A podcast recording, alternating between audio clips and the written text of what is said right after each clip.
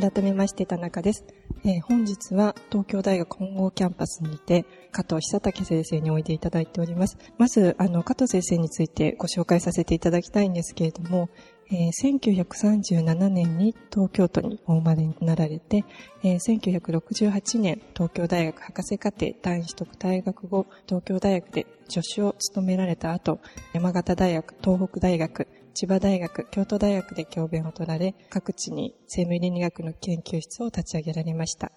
現在は京都大学、鳥取大学の、えー、名誉教授でございます。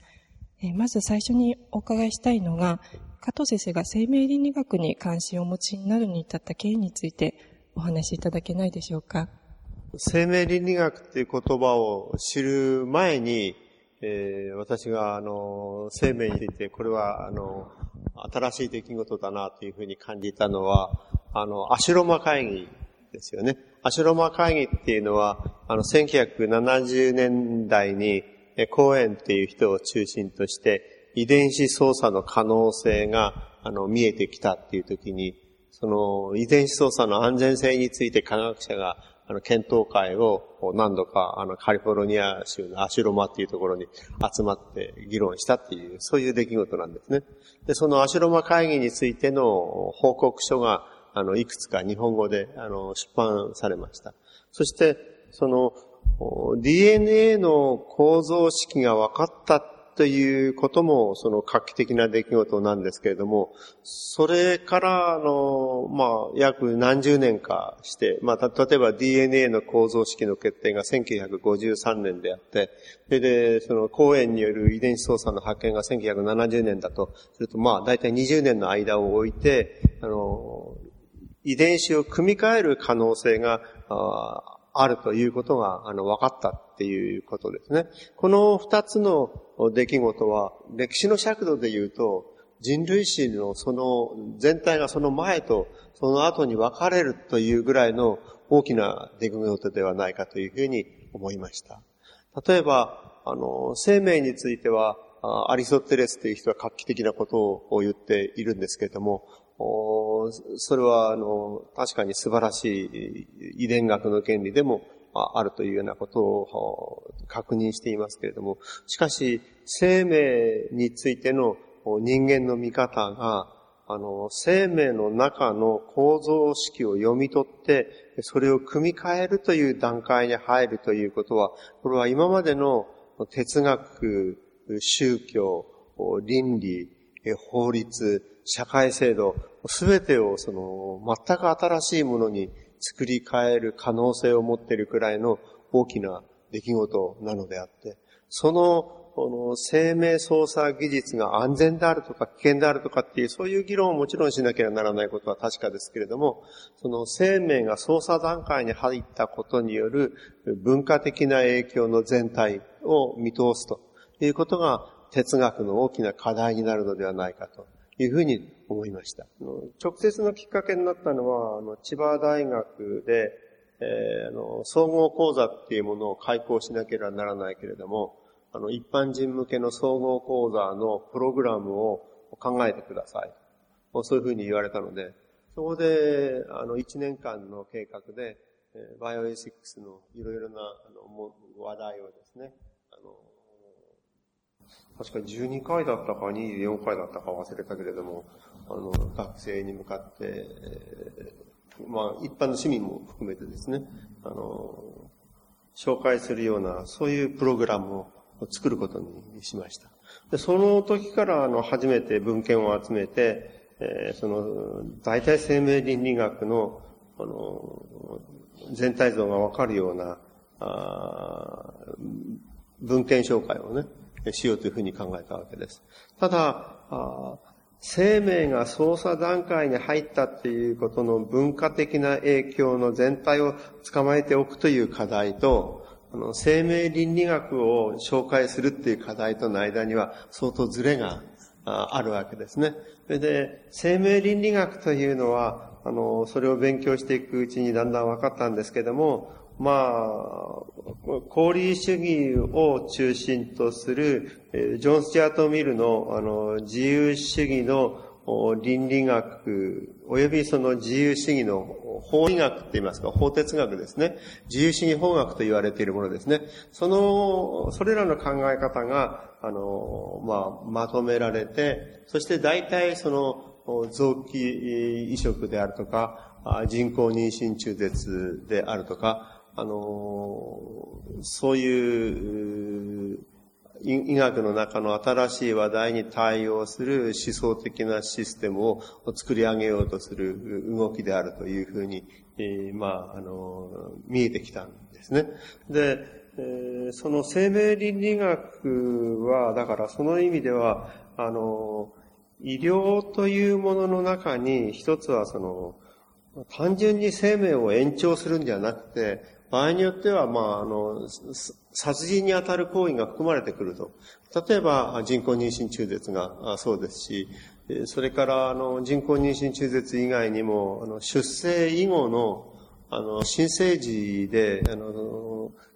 治療不可能だとか、あるいは治療放棄した方がいいというような、あの、事例もありましたし、それから臓器移植のために、あの、臓器を摘出するということも、まあ、旧来の概念枠から考えれば、殺人に該当するわけですし、それから、あの、いわゆる安楽死ですね。あの、様々な形がありますけれども、あの、苦痛の回避のために延命を避けるということから、苦痛の回避のために、積極的に致死量に当たるような、あの、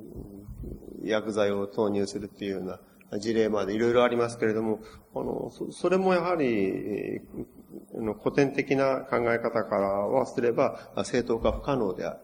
すると、そこでは、あの、医療倫理の領域の中で、古い医療倫理の考え方は、まあ、わかりやすく言えば絶対的延命主義という考え方で、あの、1分1秒でも患者の命を長引かせることが、あの、医師の使命であると。だから患者がどういう状態であるかっていうことよりも、ともかく命を長引かせることが、あの、医学、医療の、という行為の使命であって、えー、で、そのことだけが医療行為を正当行為とみなすことができる論拠であると。だから、あの、医療という行為は同時に、例えば外科手術でも傷害罪になるわけですけれども、それが、あの、正当行為として、あの、違法性が阻却される根拠になるっていうことも、その絶対的延命主義に基づいて、組み立てられてきたわけですね。でその枠組みが変わってきているということが、生命倫理学が作られたかなり大きな要因ではないかと思いました。そこで、その、生命倫理学っていうものを日本に導入するっていういうことをまあ決心したわけなんですけれども、その一番大きな動機というのは、やはり脳死と臓器移植ですね。脳死と臓器臓器移植の問題っていうのを日本の社会が受け入れるのか受け入れないのかっていうことですね。そして、法律学者では、あの、都立大学のお亡くなりになった梅光一先生が、あの、非常に綿密なあの、文献学的な研究をすでに発表しておられたので、大体のその脳死をめぐる様々な問題っていうのは、あの、バイ先生を通じて明らかになっていったと思います。ただそこで、あの、まあ、あの、法律学者の議論の中に、我々が、哲学者が、まあ、入り込んでいくような、そういう形になったんですね。そこ、そこからいろんな問題が出てきます。で、これは応用倫理学全部について言えることなんですけれども、あの、それぞれの学問の研究領域っていうのは、一種のその自立性を持っているんですね。法律学者は、あの、哲学者の言うことなんか聞いても役に立たないと。だから、経済学者なんてもう全然もう初めからあの考え入れる必要もないと。そして看護学なんていうのは医学とは関係がないと。で、ともかく、その、維持法学っていうものは、その、一つの法律の中の独自領域として成り立っていて、それで法学の中での、その、議論で、その法学的な議論は全部決着がつくとそういう、まあ、あの、学問で自律性っていう態度を持ってたと思います。ですから、それぞれの専門領域の持っている判断枠っていうものは大事なので、それをその、簡単にその否定することはできないわけですけれども、ところが、例えば医学の中では絶対延命主義という考え方があの原則になっていて、そして医学のを基礎づける法律論からあの日常的な医療の倫理まで組み立てられていたのに対して、絶対的延命主義ではないようなあの医療の倫理とその法体系と、それから日常的な患者との接点の取り方っていうものが出てくるっていうことは、かなり大きな構造的な組み替えになるわけですね。そういう組み替えがどうして可能になるのかっていうことを、まあ、見ていかなければならないわけです。例えば、あの、自己決定とか、インフォームドコンセントとかっていう考え方は、まあ、大体アメリカの、その、法律家の中で、自由主義的な法学っていうものを形作っていったブランダイズだとか、カルドーゾーだとか、いうような、そういう法律家たちの判例解釈ですね。それが医療倫理の方に流れていって、そして、あの、ジョン・スチャート・ミルの自由主義などをよく咀嚼していたような人たちが、その、カルドーゾ・ブランダイズの判例解釈と、現代の医療上の出来事と組み合わせて、アメリカのバイオエシックスの原型を形作っていったのではないかと思うわけです。ところが日本では、あの、そもそもその、ジョン・スチャート・ミルの自由論っていうのは、倫理学の研究領域では、あの、片隅なんですね。で、日本の倫理学の研究者っていうのは、大体、カントと実論主義を知っていれば倫理学者としての看板が貼れるという状況だったわけなので、そこで、私は、あの、ちょっと、あの、アメリカ型のあの、あるいはイギリス型の倫理学の勉強っていうのをし直さなければならないというふうに思いました。ただ、その時にあの、アメリカの倫理学者は、例えば、功利主義なんていう考え方は、絶対に正しくって、これは疑うことができないみたいに、あの、強い信念でもって、功利主義なんて考え方を受け止めているわけですけれども、関東学をやった人から見れば、功利主義ほどひどい、あの、反倫理的な学はないと、こういうふうにも言われるわけですね。ですから、その辺の、その、ヨーロッパ型の倫理学の、あの、態度というか、倫理学に対するヨーロッパ型の態度と、アメリカ、イギリス型の態度っていうものとの距離感をその十分に、えー、考えなければあのいけないという、そういうことになったわけです。そうなりますと、日本の今までの社会で、えー、その、まあ、例えば、医療の場合には、インフォームドコンセントっていうのは、お医者さんと患者さんが対等になって、あの、患者さんの自己決定を尊重しなきゃならないって考え方だっていうふうな形の、まあ、受け止め方をして、で、まあ、そういうインフォームドコンセントという概念を、あの、紹介したっていうのも私たちの、私と千葉大でやってた仕事なんですよね。本当に廊下の立ち話で、あの、飯田信之先生と二人で、インフォームドコンセプトってなんだあれつって。それで、インフォームドコンセント、訳せないねとかね。それで、だんだん分かってきたのは、あの、インフォメーションを受けるのは、あの、 consent ではなくて、患者が、あの、インフォメーションを受けるので、インフォメーションを受けるということを前提とした患者の同意が、あの、医療行為にとって不可欠であるという、そういう、その、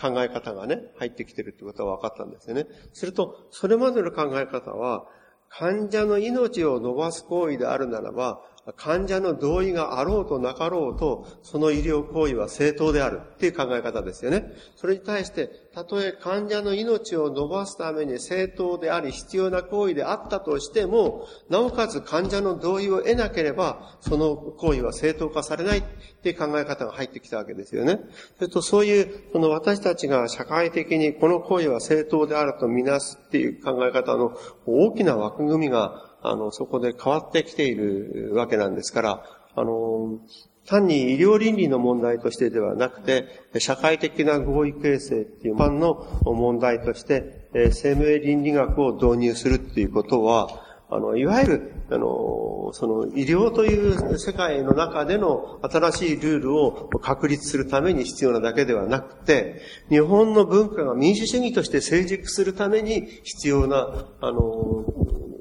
一段階だと。そういう、あの、認識を私などは持っていました。なんで加藤先生は自由主義者なんですか？って言われて、ヘーゲル主義者って普通自由主義者じゃないでしょうなんていうふうにもね、あの、言われるんですけれども、まあ、あの、まあ、自由主義の倫理と合意、社会的な合意形成っていうことのために、えー、この生命倫理学が役に立つんじゃないかと思ったんですね。ですから、医療倫理としての生命倫理を導入することが、社会全体のの民主主義、立法を中心とする社会を、あの、の体質改善に役に立つだろうと。いうふうに考えてきました。で、それはまあ実際に意外にインフォームドコンセントっていう考え方が、まあ時間はかかりましたけども、あの、日本で受け入れられるという結果になったんじゃないかというふうに思います。最初は、あの、全然受け入れられないんじゃないかと思いました。でこうやって一生懸命英語の文献一生懸命読んで、いろいろ大きな人の、たくさんの人を巻き添えにして、あの、パンフレットのみたいなものを作ったりしてやっても、ああいうバカな奴がいたよなっていう笑い話に終わるのではないかという、そういう感じはありました。だけども、幸いにしてそうではなかったんですね。日本でどうしてその自己決定概念が受け入れられたと思われますか？あの、まあ、最初は、あの、やっぱり、アメリカ流の考え方に対しては、とにかく流行現象として受け入れて、あの、そういう言葉が入ってくると、あの、俺は知らないって言わないんですよね。俺は前から知ってたって言うんですよ、みんな多くの人が。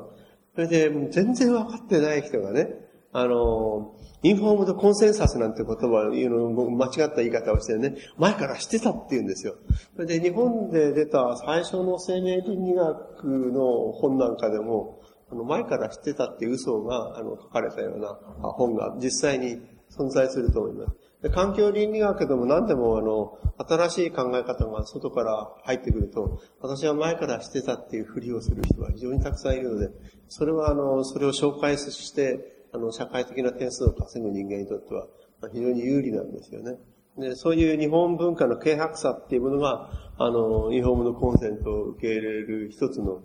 地盤であったということも確かです。ただ、あの、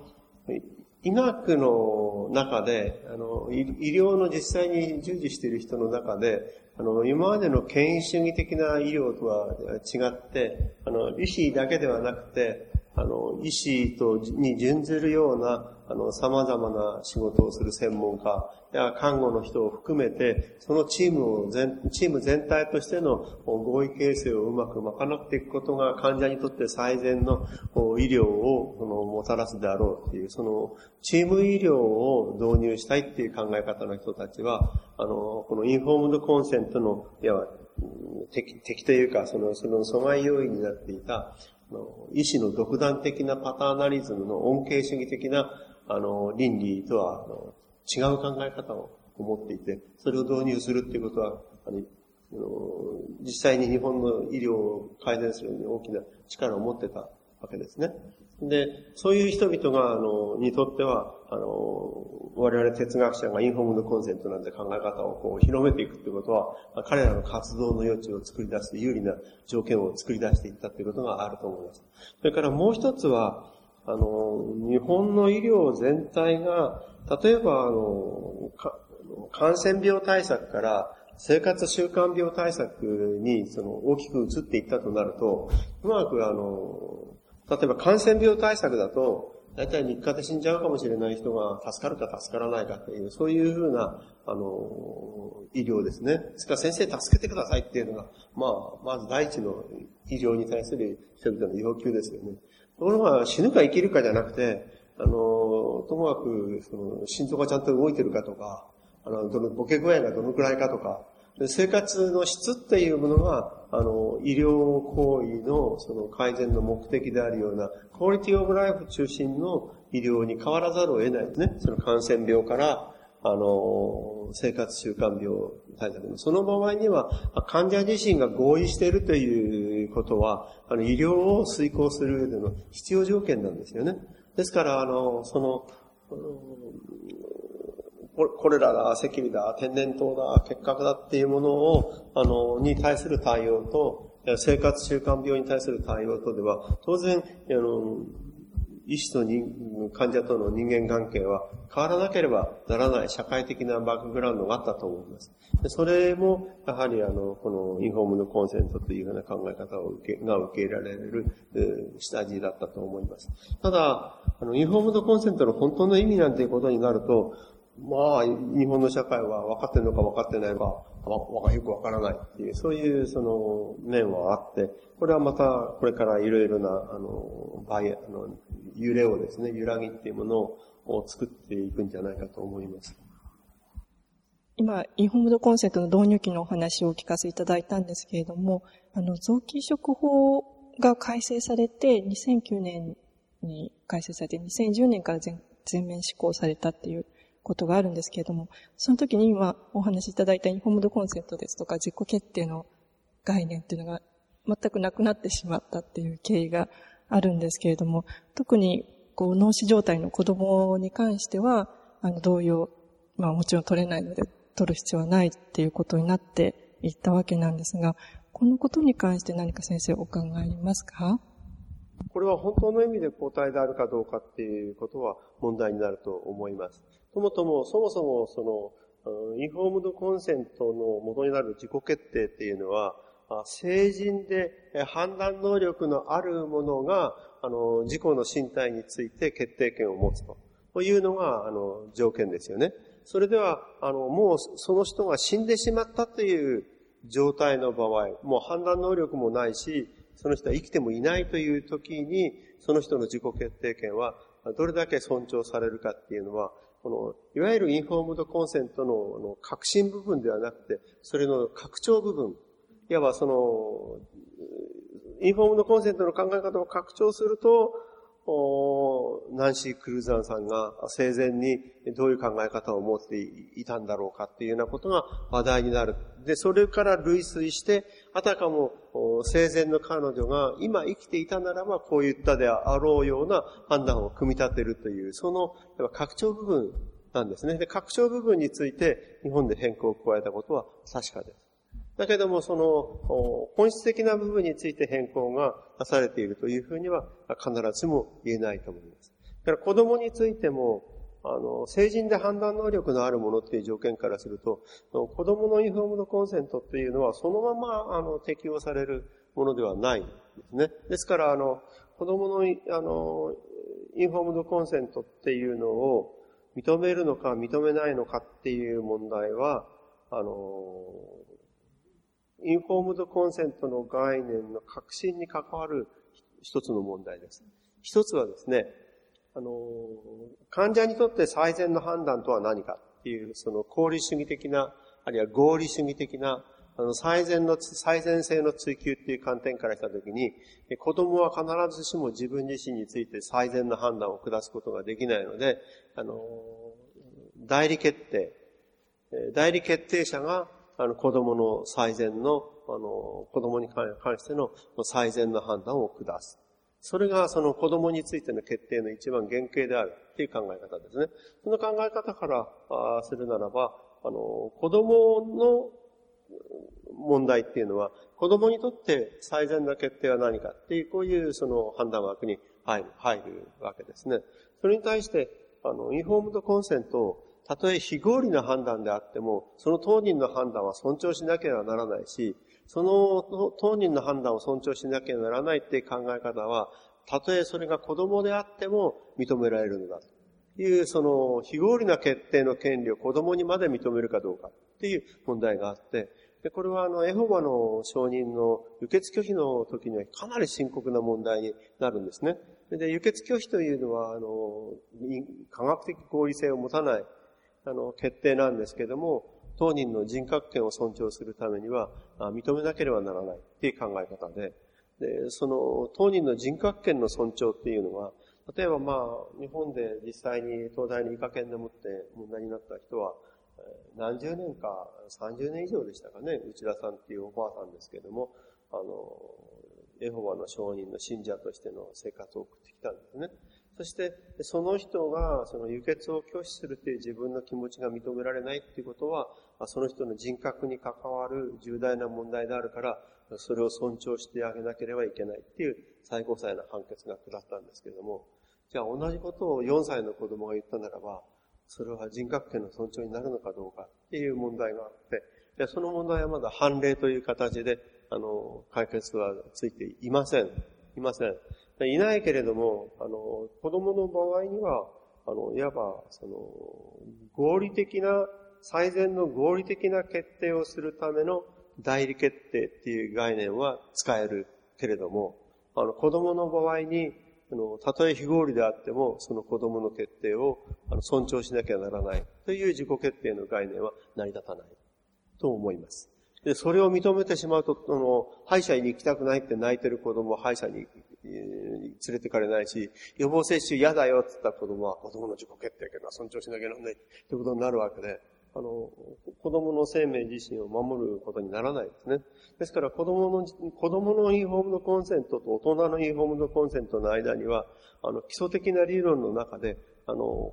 かなり大きな枠組みのズレがあるっていうことを無視して、あの、いわゆる大人のインフォームドコンセントの生かじりの理論で、それで子供にだって自己決定権があるじゃないかっていうふうな、あの、ことを言う人は、あの、本当にこのインフォームドコンセントに関する理論的な背景をよく知らない、あの、事例では、のではないかというふうに思います。ただ、脳死の子供の臓器移植に関する論点になりますというと、そもそもその測定が可能であるかどうかっていう、そういう測定論の問題があるわけですね。そしてその測定論の問題については、今まではハーバード基準を問題にして、ハーバード基準をどの程度が使えるか使えないかっていう、そういう議論が、まあ、大体日本の脳死論の立花隆なんかの議論の組み立てだったんですけども、ハーバード基準っていうのは大体その実験的なデータの、あの、日付は1990年以前なんです。それで、現代の脳死判定は1990年以前のデータは使わないですから、あの、脳死判定そのものが全然その、ハーバード基準のレベルとは技術的に測定技術そのものが全く違ってきてしまっているので、あの、いわゆるハーバード基準をめぐる、あの、脳死論が、あの、日本では、あの、文系の人々の間で相変わらずその土俵で脳死論を組み立てていくという枠組みになっていますけれども、あの、全く違う、あの、データに基づく処理がなされていると思います。だからその中で、まあ、あの、具体的にこの子供の場合には脳死として判定することができるという、その基準がね、明らかにされていないし、その基準についてちゃんと説明のいくような、あの、公共的な議論の場が日本に存在していないっていうことは確かだし、アメリカでも、あの、それは、あんまりきちんとした公開された議論は出ていないと思います。ですから、あの、大体あの、脳の、あの、スキャン、スキャンニングですね、できるようになったのは90年代で、90年代っていうのは脳の科学で言うと、あまりにもドラマティックな転換期なんですよね。それで、ハーバード基準っていうのは、その転換期以前の実験データにも基づいて作られた、あの、脳死判定基準なんです。で、あの今はその、90年のあのドラマティックな脳についての測定方法の転換期の後のデータがいっぱい集まってるわけですから、まあ、それに基づいてもう一遍脳死概念っていうのを、あの、きちんと見直す必要があるわけです。で、そういう点では、あの、議論が非常に不十分であるということは確かなんですけれども、しかし、個別事例ですね。この子供についての脳死判定が正しかったか正しくなかったかという問題について言うならば、あの、そその測定技術ははるかに高度の測定技術を持っているので、あの、一般的な基準論とではなくて、個々の測定の、あの、正しさっていう点については、非常に高い信頼度を置くことができるんじゃないかというふうに思います。あの、先ほど代理決定権のお話を、あの、伺ったんですけれども、子供が脳死状態にある親が、その子供の臓器を提供するかどうかっていう決定と、あと子供が何か重い心臓病があって、誰かどこか別の子供からあの臓器の提供を受けるかっていう、その決定と2種類あるかと思うんですけれども、2番目のその自分が提供を受ける方だと子供の延命っていう意味での決定になるわけなんですけれども、最初の方の自分の子供が脳死状態に陥って、その子供の臓器を提供するっていうことは、必ずしもその子供の延命っていうことには関係しない決定だと思われます。その場合の親がどういうふうに判断して代理決定を下せばよいのかっていうところでご意見をお聞かせいただけないでしょうか。人工呼吸器につながれていて、子供はもう自分で自分の生命を維持する力はないけれども、あの、その人工呼吸器などにつながれることによって、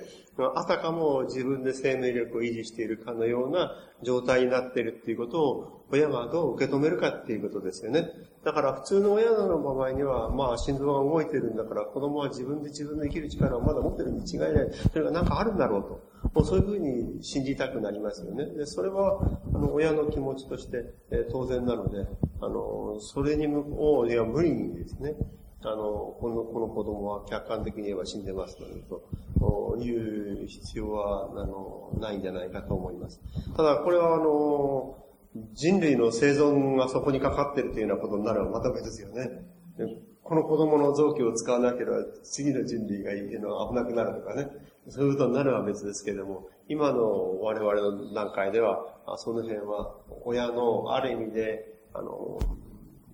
すでに脳死状態に陥っている子供を普通の意味で生きているっていうふうに思い込みたくなる親の科学的に言えば間違った判断を許容するだけの余裕がまだあるから、それはあの許容したらいいと思うんですね。で、その親に対して、親、あの、例えば、臓器移植だけじゃないんですけれども、例えば普通のその治療の場合でも、最終的にその延命措置をどこでやめるかっていうことについてですね、あの、人工呼吸器を取り付けることがいいかどうかとかですね。でいわゆる生命倫理学なんか全然勉強してない人が、あの、その辺についてかなりしっかりとした判断を持っている例がいっぱいあると思います。ですから、あの、臓器移植法の場合のその子供や親向けの教育のあり方についても、あの、人間の最後のあり方については、あの、まあ、あらかじめ何らかの判断を持ってください。という、そういう、まあ、教育活動は必要なんじゃないかと思います。今、教育のあり方についてお話しいただいたんですが、具体的に言うと、こう、何歳以上の子供からそういう教育が可能だと思われますかね。中学生になったら可能だとか、高校生になったら可能だとか、あるいは小学生のうちはまだ小さいから、親の方の教育を先にしようとかっていうことが考えられるかと思うんですけれども、どの時点でどの対象に向けてどういう教育が必要かっていうところについてお考えをお聞かせいただけないですか？あの例えばですね、あの人工妊娠中絶は、あの何歳から自己決定権の対象になるかっていう有名な自力論争なんていうのがありますね。で、その時話題になったのは14歳ですよね。14歳の少女は人工妊娠中絶について自己決定の権限を持つかという、そういう議論ですね。親の立場からすると、14歳の子供がね、親に内緒で勝手に人工妊娠中絶するなんてのは絶対認められないっていうのは、これある意味で常識みたいなもんですよね。当然ですよね。でじゃあ、その、安楽死だったならね、あの、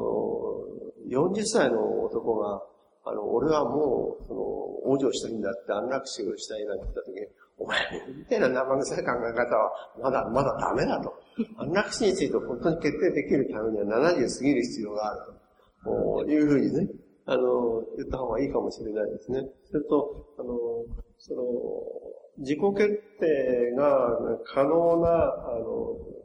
判断能力の成熟っていう、そういう枠組みを使うとするとですね、あの、もっともっと多様なものがあって、それを今までは大体成人との、成人以前という、極めて大雑把なね、あの、枠組みで決めていて、それで決めると14歳の少女の人工妊娠中絶も、全くその、認められないという帰結になったので、実質的な判断能力の評価をどういうふうにするかという問題をこれから考えていかなければならないんじゃないかと。成人している親が、まあ、判断能力が例えばあるとしたら、親に対してはあなたの子供が脳死状態に陥った時に提供した方がいいと考えるか、もしくはそれを拒否した方がいいと考えるかという教育っていうのは可能だと思われますかあの、一般的な意味でね、あの、倫理っていうものを人間がどう理解しているかっていうことが問題になると思うんですけども、あの、困ってる人を助ける。から、あの、助けてもらわなければどうしても自立できないっていう、そういう人は存在するんですよね。ですから、あの、私たちの倫理っていうのは、あの、困ってる人を助ける倫理と、お互いに助け合う倫理っていうのは両方あって、それぞれがみんなその自立する能力がある場合には、お互いに助け合う倫理で、あの、私が、あの、人を助ける分だけ人から助けてもらうことで、私は我慢しなきゃならない。これは相互性の倫理ですよね。だけれども、私のその心臓が使えなくなった時に、あの、あなたの腎臓と交換しますとかですね、そういうことはもう、成り立たないんで、その時には、あの、心臓が、その、動いてる心臓を提供してくれる人から提供してもらうより他に仕方がないわけですよね。それは例えば、あの、高齢者も同じです。で、そういうふうに、あの、もはや、その総合性の倫理っていうものが、成り立たない、えー、場面っていうのがあって、その場合には、あの、困ってる人を助けなきゃならない。強い人は弱い人を助けなきゃならないっていう、まあ、そういう倫理になるわけです。ところが、あの、私たちの社会の中では、その総合性の倫理っていうのと、あの、困ってる人を助けなきゃならない倫理っていうのは、あの、どこでどう分かれるかってことについては、ほとんど、あの、自覚がないんですよね。ただ、日本の現在について言うと、困ってる人を助けるっていうことが割合素直に、あの、多くの人々によって受け入れられているので、まあ安心なんですけれども、あれが、あの、困ってる人が遠くにいた場合には、非常に無関心ですね。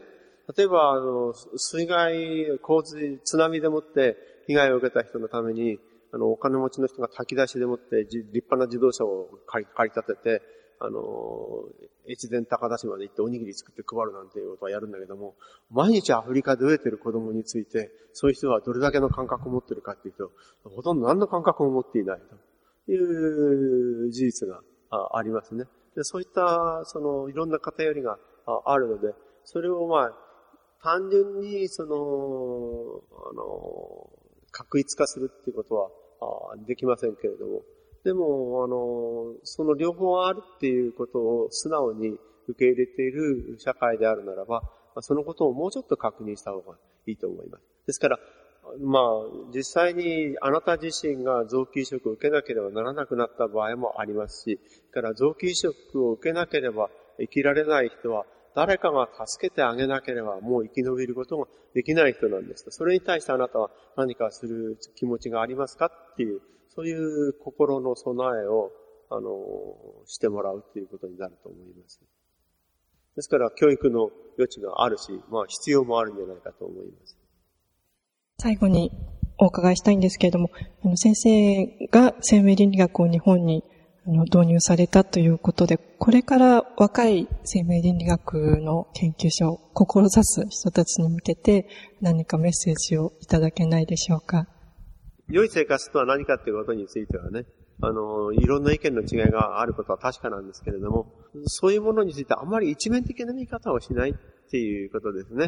例えばさっきの不妊の例ですけども、子供がいなくても十分幸福ですよって言い方があって、それはそのままだったんだろう。全くその通りなんですけども、だから不妊を許容しなくてもいいとなると、あの、不妊治療を許容しなくてもいいとなると、非常に攻撃的な性格を、その判断は、あの、持つことになります。ですからそういう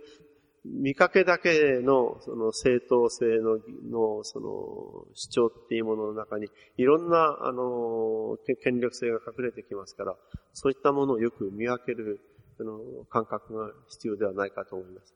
ただ、一つは、あの、人文系と理科系の間の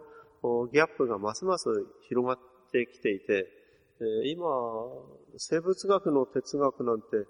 あの、英語で出ている教科書と、日本の哲学界でやっている生命に関する議論との、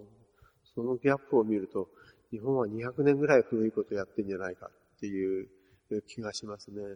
それから最近はアメリカで統計学の哲学って本がだいぶ出てきたんで、まあ、ちょっと少しは読んでみたんですけれども、今度の原子力発電所の事故は、まあ、あの、確率論的安全評価っっていうシステムの問題なんで、え、それのバックグラウンドがどの程度多くの人々に共有されるかっていうことを考えたときに、日本の哲学系でやっている確率論の議論というのは、もうこれも非常に新婚だという感じがしてますんで、やっぱりいろいろな学問の中で新しく起こった出来事を哲学化するっていうと変ですけども、共有させるための二次学問があの必要なんですが、それについては日本の学者は大学で勉強したことを一生懸命やればいいという時代は終わって、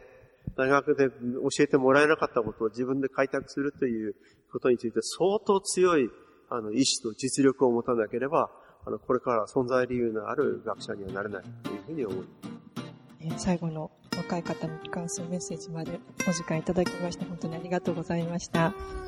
高校生の時からもう将来どういう知的人間になるかっていうことの設計図をですね、しっかり頭に描いておいてもらいたいと思いますね。